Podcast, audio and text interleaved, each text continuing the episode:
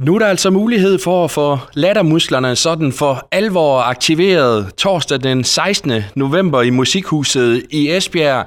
Og det skal vi altså blive klogere på nu, og derfor så er vi taget ud på Erhvervsakademi Sydvest, hvor vi skal have en snak med Line Brejnrod nu. Hej Line. Hej så.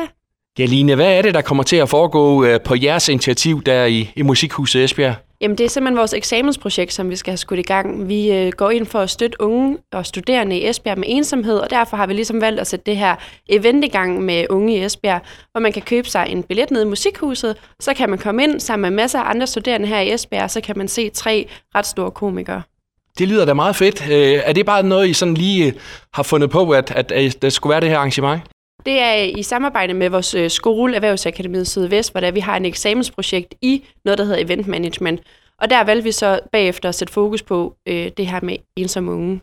Og nu sagde du altså, at der kommer nogle dygtige komikere. Hvem er det, der kan opleves der den 16. november? Peter Werner, og så kommer Philip Devanchier, og så kommer Mads Dikrak også. De har alle 3 været med i DM i Stand-Up. Og så er det jo et arrangement, som koster ikke så meget, cirka 200 kroner, men de penge, de ryger jo ikke bare lige ned i jeres studerendes lomme. Nej, vi har valgt at støtte noget, der hedder Ventilen her i Esbjerg, som også er et sted for ensomme unge, hvor man ligesom kan gå ned, og så kan man få hjælp dernede, hvis man har det svært, og det er noget, alle kan komme ned til gratis.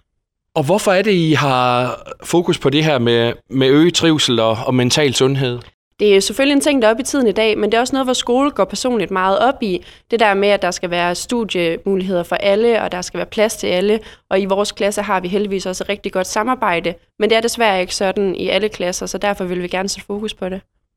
Hvordan og hvorledes, Line, i forhold til at få fat i billetter? Jamen, der er mulighed for, ude på skolerne har vi ude og markedsføre os, så på de fleste skoler, der er QR-koder. Men man kan også gå ind på, Musikhusets egen hjemmeside, og derinde kan man bare søge på Grin Sammen, og så kan man finde billetten og købe den derhjemme. Og der kan jo være ret mange gæster i Musikhuset i Esbjerg. Hvad tør I sådan håbe på? Jamen, vi håber helt sikkert på udsolgt. Vi vil gerne have omkring de 500 mennesker, og så går vores overskud jo også ubeskåret til Ventinen, så det håber vi noget folk, de gerne vil støtte op omkring. Fantastisk.